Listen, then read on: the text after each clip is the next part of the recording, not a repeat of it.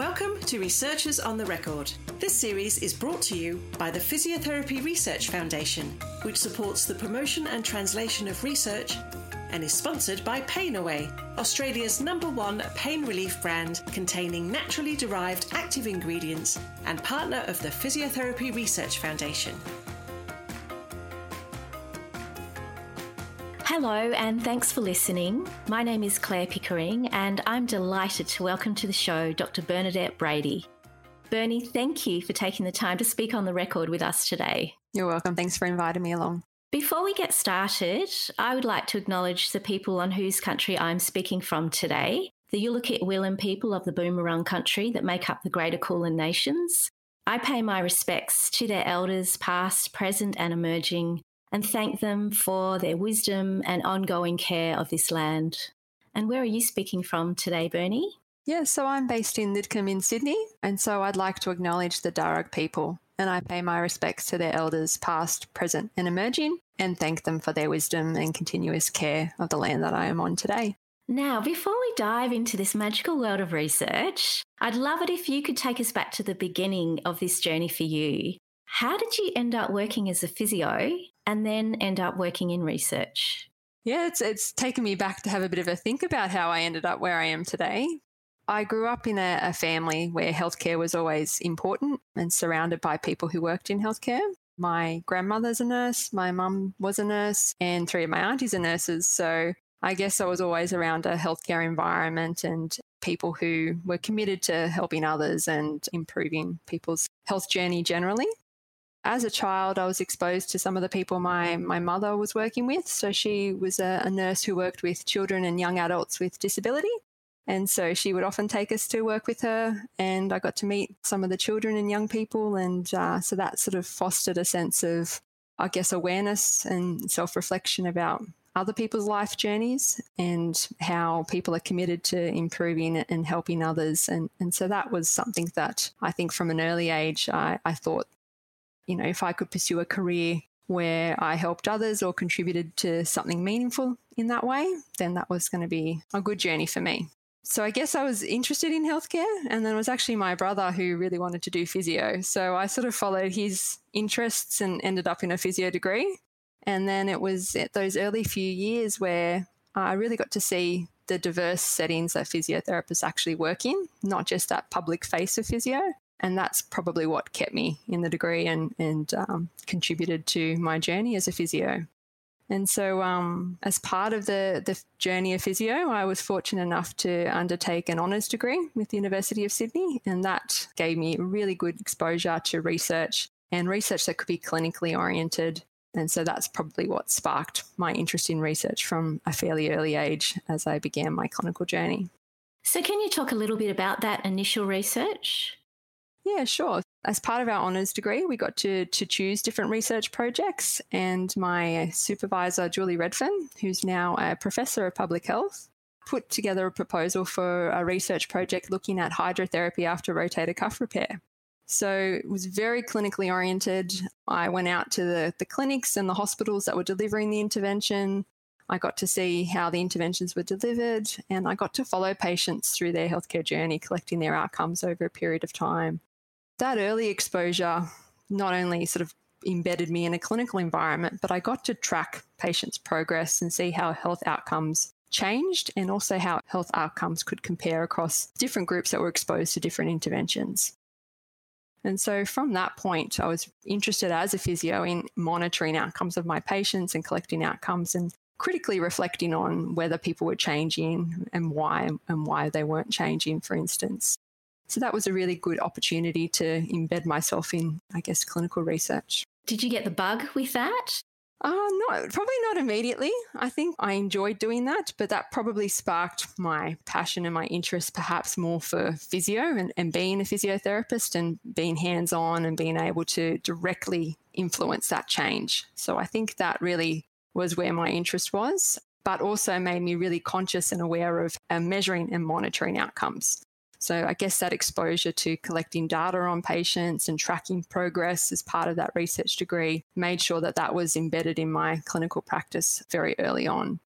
And so from there, I started monitoring and started to question why some people were getting better and other people weren't. And, and that is probably what ignited more my research mm-hmm. interest down the track. So, did you work in clinical practice for a while before you formally went into research? Yeah, so I worked in clinical practice for close to 10 years before I started my PhD. I worked as an outpatient physiotherapist at a public hospital in southwest Sydney. I undertook a master's of musculoskeletal physiotherapy, so thought that by becoming a better physiotherapist, that was the best way for me to improve outcomes for my patients. And then I sort of explored a little bit more other clinical areas of physiotherapy, doing rheumatology and chronic pain, and so tried to develop my clinical skills in that way before I pursued my research degree. So I know you mentioned chronic pain. Yes. And that sparked something for me in relation to your research. So can you talk to us about that initial research project that you did and also about the link with the Physiotherapy Research Foundation? I know that you received a seeding grant. Can you tell us a little bit about how that all came about? I guess working clinically, uh, I worked in Southwest Sydney, which is a very multicultural area. And so a lot of the clients that I was working with are from diverse cultural backgrounds and speak languages other than English. And so, as part of clinical practice, I saw a lot of patients with chronic conditions, particularly chronic pain, chronic musculoskeletal conditions. And just based on observations, we saw that outcomes weren't the same, or that patients perhaps we weren't getting the, the outcomes that we desired or the research told us we should be getting if we applied all of these things the way it was described in the literature. And so that started me thinking, well, why are some people getting better and others not? What role does culture play in someone's clinical presentation? What role does their life journeys and life stories play in the way that they present? And it made me start to really reflect on how little I understood about this and how little I actually paid attention to these things as part of my physio assessment and treatment planning. And so when I explored the research on the topic, there wasn't much out there to guide me. So I was, you know, by that stage, a fairly well developed clinician. I like to use the evidence a lot, but here I was finding that there was not much evidence to guide how I should manage these clients. And so that uh, really sparked the need or the interest in doing a PhD. I was fortunate enough to have two wonderful supervisors who gave me a lot of autonomy and flexibility to design question around my clinical workload and my clinical interest in this area. And so we started to explore a little bit about how people from different cultural backgrounds experience pain. Having that early phase of some qualitative research, we developed a bit of a proposal for how we could adapt our approaches to pain management, our assessment of patients with chronic pain to reflect some of their cultural beliefs and some of their values and some of their preferences, which we know to be culturally mediated as well. And so, based on some of that preliminary work, we put in the grant for PRF. Interestingly enough, I wasn't successful the first time around. So, earlier on, we'd put in a proposal, and that was my first real experience of writing a competitive formal grant application. I learnt a lot from the, the process about mm-hmm. refining ideas and being really tight with, I guess, research design and, and what was needed. And that led me to being successful the following year, which was great. I love that you persevered and didn't give up.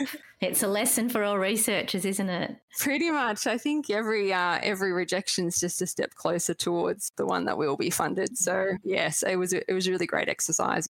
And did it change at all the way that your research journey went for that particular project by having to refine it? Did it change anything, or did you just really become clearer about what you were trying to achieve? I think it really consolidated how we could use some of that pilot or that earlier research. So we had some qualitative data. It made it a little bit clearer that we probably needed to have a more solid proposal if we were going to go forward with a randomized or a pilot randomized control trial and we did some more stakeholder engagement. So a lot of those earlier years were about building relationships with some of the communities, building relationships with our multicultural health networks, and also being clear about how we were using our qualitative findings to inform an approach for treatment. So it sort of consolidated a lot of those ideas and helped to form, I guess, stronger partnerships that led mm-hmm. to the success in the following year. I want to go back to the Physiotherapy Research Foundation, the PRF as we affectionately call it. How did you first hear about the PRF and applying for a seeding grant? How did you know that that was an option for you? I'd been a uh, APA member since I graduated or even as a student. So I was loosely aware that there was a Physio Research Foundation. I think it comes up every year when you renew your membership as a, a bit of an option. And then it was actually my primary supervisor who was really good at looking at different opportunities and circulating opportunities. She proposed that we we put forward an application for this. And so that's really how I, I found out a little bit more about it and started reading the, the requirements. And then, as I said before, we were we put in one that was unsuccessful, but that didn't deter us from having another go and having a better idea about, I guess, what sort of applications were successful and what that uh, it takes to get to that next level. And so, for people who don't know, could you explain what a seeding grant is and why it's so important? Basically, the seeding grant was a wonderful opportunity for someone who, I guess, didn't really have a strong research track record. I was predominantly a clinician at that stage. I was enrolled in an early stage of a research degree. We had a little bit of data. But if I went for, I guess, a, a different type of grant, I wouldn't have been competitive against people who had well established track records, lots of publications, and lots of grant success before. It was a great opportunity for someone who was very early career or building their, their research interests to apply for a pocket of funding that would allow them to undertake research that aligns with the, I guess, the directions and the, the aims of the Physiotherapy Research Foundation. And our research was based in physiotherapy, led by a physiotherapist who hadn't previously received any uh, significant grant funding before.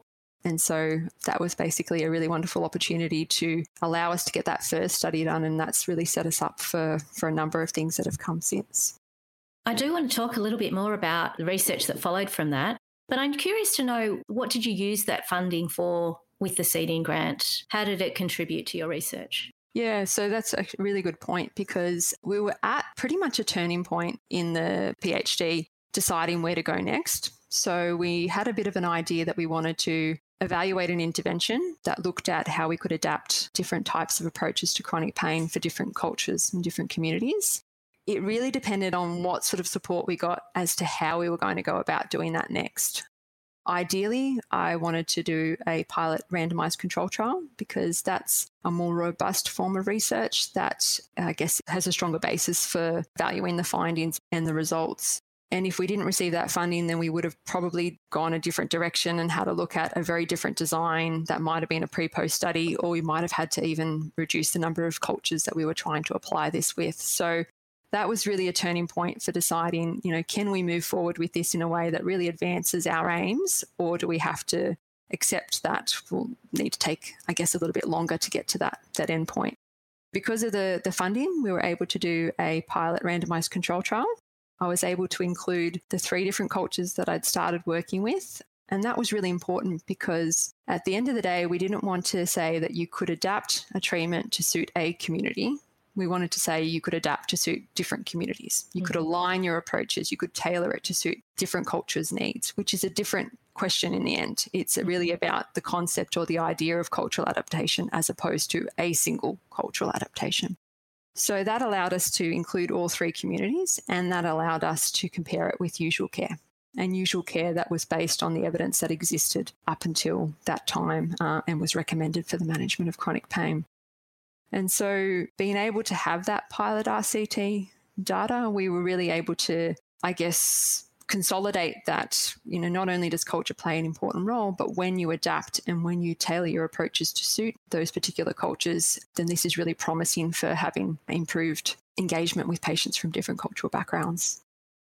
Can you tell us which cultures they were and why you selected those? Were they because they were the main cultures in your area? Yeah, that's a really good point. We were interested in looking at an Arabic speaking community. The specific culture was known as Mandaean, an Assyrian culture, and a Vietnamese culture. And we selected them based on the, I guess, the demographics of our local area. So, what mm-hmm. were the most prominent languages and cultures other than English that were in our geographical region? But also was important for me again to have a look at. So, two of them were Middle Eastern cultures and one was an Asian culture. And again, this really helped us understand adaptation across cultures as opposed to for one community or, or one broad ethnicity. Having the diversity of cultures also helped us to explore how adaptation might work for different communities and different values and different language groups. That's how we sort of decided to choose those cultures and to embark on those approaches. Mm-hmm.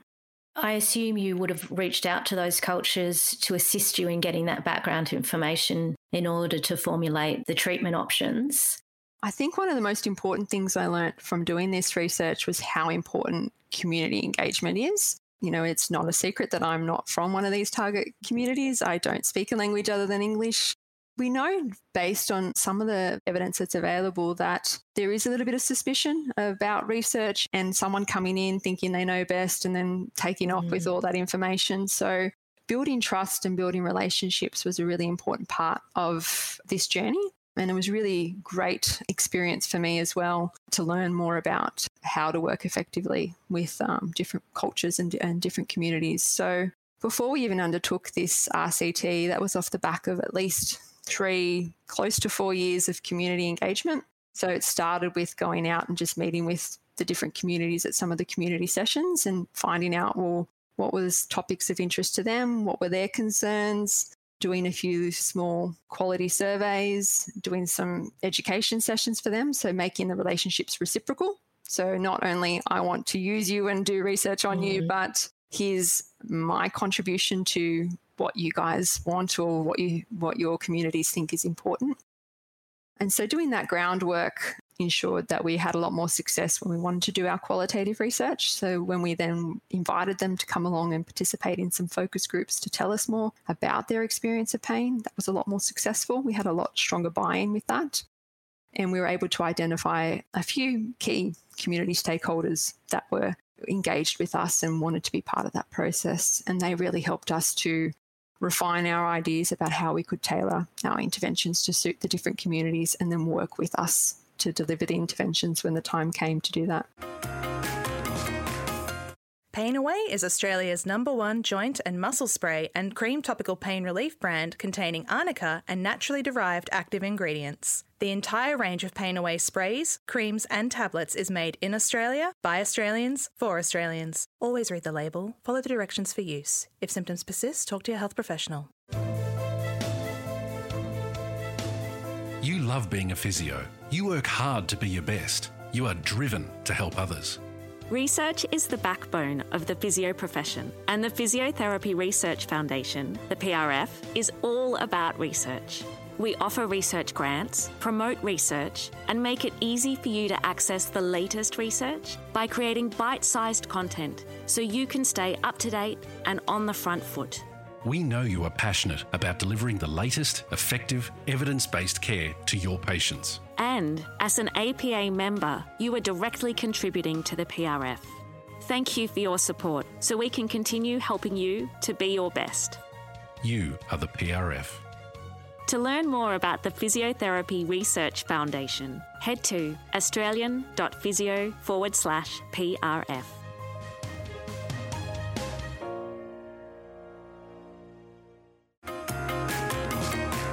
So, can you reveal what were the findings? yeah, sure. So basically, when we compared a head to head comparison of a culturally adapted approach versus usual care, what we saw is that our patients had greater engagement. So that manifested in people who were attending, people who were, we would use the word adhering to or participating in treatment, especially a home exercise program or participating in active approaches for pain management. And then also the satisfaction of care. We, we had high levels of satisfaction of patients who received the culturally adapted approaches compared to usual care. That was important because for a lot of these communities, dissatisfaction or poor engagement manifests in treatment dropout. That's certainly what we saw observationally before we started this study is that patients might start treatment, but when it doesn't align with what their expectations are or what their values are, they won't come back. They might start off doing things. I don't see why this exercise is important for me. I'm not going to do it. I'm not going to come mm-hmm. back to you. And that just accumulates. The health problems accumulate and pushes the problem further down the track until problems become so big that it's much harder to manage them and much harder to get improvements in outcomes. While we'd love to say this fixed everyone's problem and this was the, the magic bullet, it just showed some really good outcomes in terms of engagement of patients and we had some small changes in uh, pain related suffering. But essentially, we were underpowered to be able to say, look, this is the approach you should take to definitely improve health outcomes. But engagement's an important step towards mm. advancing and improving clinical outcomes. So it was really promising in that regard. Where did this research lead you to? From a clinical point of view, so I, I still work clinically and I worked clinically throughout my PhD. So the direct implication was we were able to change the way we delivered treatment in the hospitals and in the clinics that we were working with.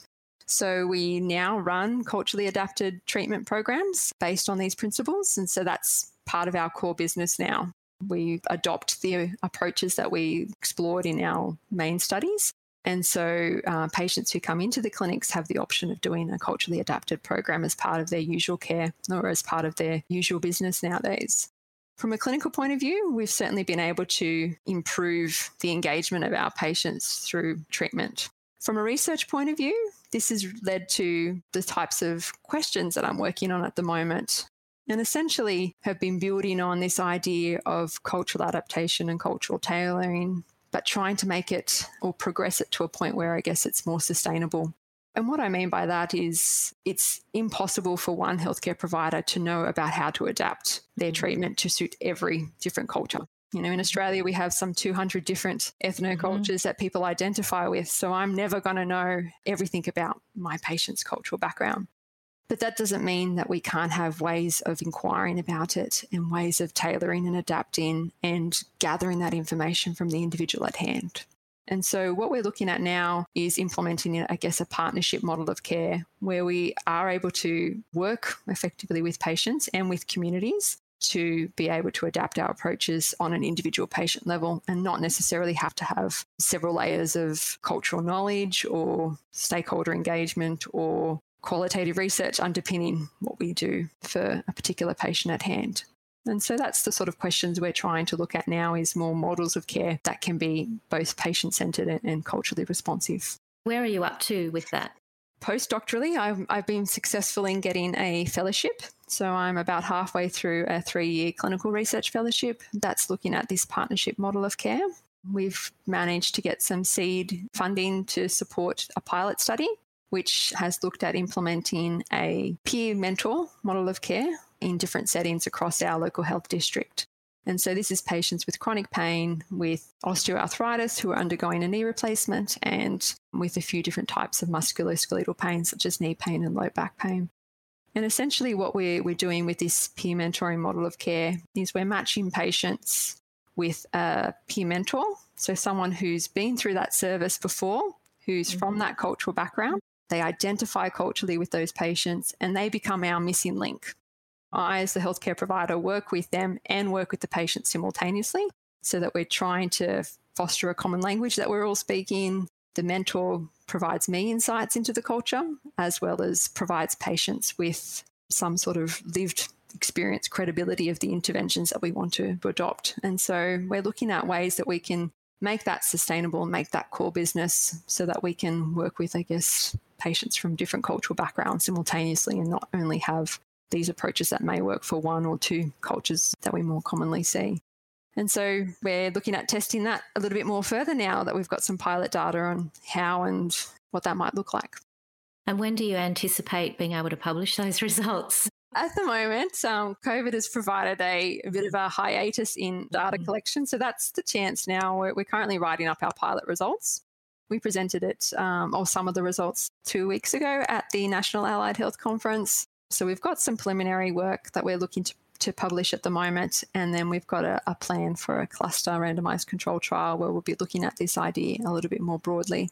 And so we hope to start that early next year, pending how, I guess, the pandemic has affected clinical services at that point in time.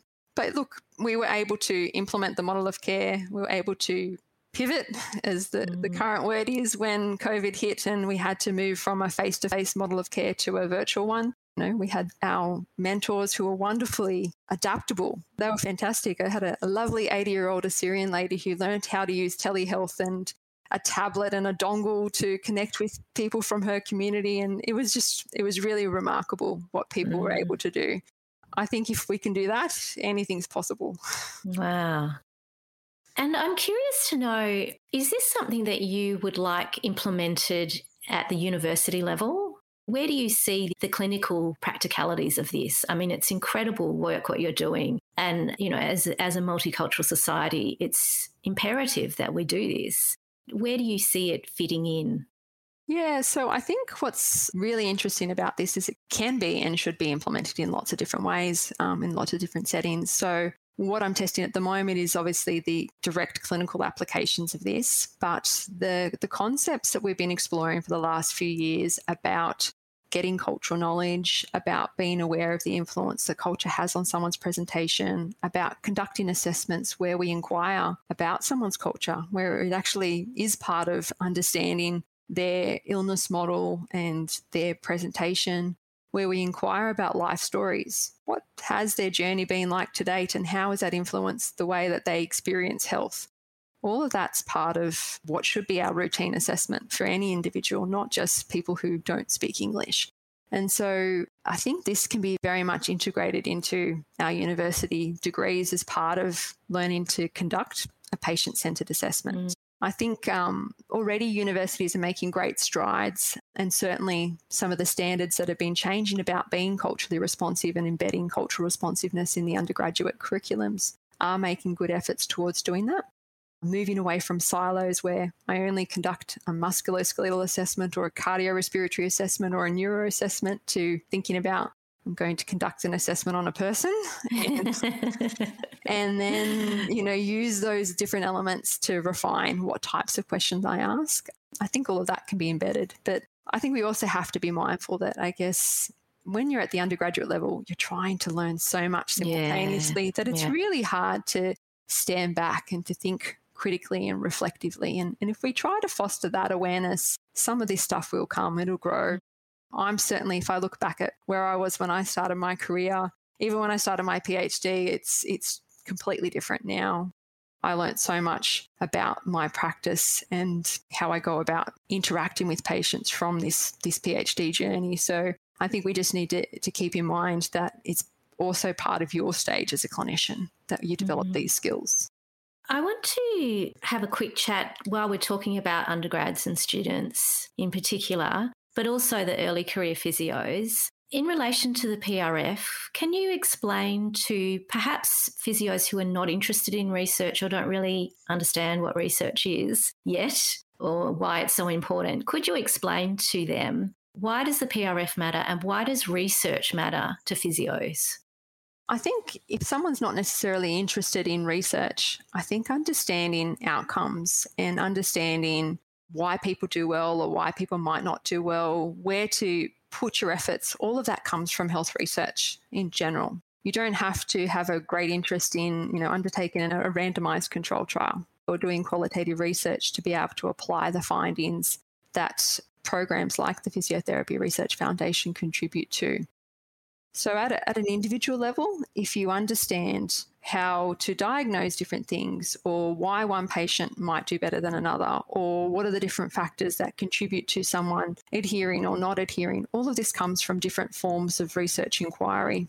And you're going to be a better clinician if you're able to one not only be aware of that but apply the the different forms of evidence that that's out there and it's not all about I guess, the latest RCT. It's also about being able to think critically about the types of research that are out there.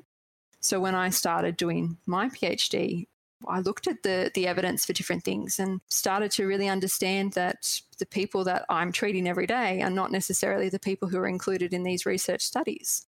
So while I had an idea of what evidence was there, we also had to think critically about how we could apply that evidence in a way that is relevant, if at all, to our particular patients.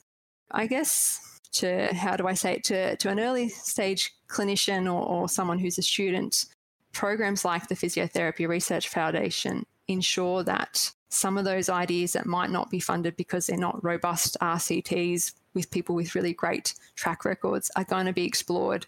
And we're going to have, I guess, different avenues for, for improving our profession by funding sort of seed funding and, and, funding junior researchers who might have really great clinical ideas, but not necessarily the strong track records to execute them necessarily. Moving forward, what does your future look like? Obviously, post COVID world.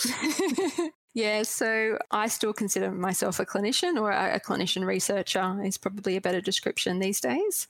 I enjoy working clinically. I love the ability to apply the things I'm exploring every day in the clinic with my patients and sort of test on an N of one what those things might look like or how that might work. And I, I, like getting that immediate feedback about what we're doing and how that may have an effect on people's health outcomes. I still have strong interest in continuing to work clinically, but I also have this strong motivation to improve health outcomes and to pursue an agenda of health equity. So I think there's a lot of work we can do still. I want to maintain a clinical research position. I'm fortunate enough to have the fellowship and have the support from my health facility to allow me to do that. And also to be able to, to mentor other people in the what interests me. So I have um, PhD students and master students and honours students now that hopefully can share in my enthusiasm for doing clinical research. What sparked this for me was the opportunity to complete an honours degree that was very clinically embedded. And so being able to provide that opportunity for students as well to learn from that experience uh, may lead to who knows what in the future. So I think that's really optimistic for our profession. And then also to be able to look at pragmatic research, research that is conducted on patients who are very often excluded from research because they don't speak English or because they have lots of multiple morbidities that would otherwise be excluded from really tightly designed randomized control trials. And so being able to explore topics that do matter for the patients that we're seeing every day in the clinic particularly that health equity agenda for ensuring that all Australians, regardless of your postcode, regardless of your ethnicity, have the opportunity for good health outcomes. I have nothing more to say. It's just, it's, um, thank you so much for the work you're doing. It's so important. And for giving a voice to those who don't have a voice is essentially what you're doing. I want to thank you for taking the time to speak on the record with us today. It's been an absolute pleasure. I can't wait to hear more about this work that you're doing and the clinical implications that will have not just for the physiotherapy world, but for all Australians, regardless of their background. So thank you for the work that you're doing and thank you for speaking on the record with us today. Well, thank you for inviting me along, and I'm very grateful for the support that I've received from the Physio Research Foundation. It's really set me up for a very promising or, optimistic career in research, and um, I'm very grateful for that early level support because it's led me to where I am today and hopefully lead to some great things in the future. You've been listening to Researchers on the Record, an Australian Physiotherapy Association production, brought to you by the Physiotherapy Research Foundation and sponsored by Painaway. To learn more about this episode's guest and the series, head to our website, australian.physio forward slash researchers on the record. And if you like this episode, please subscribe and leave a review. Thanks for listening.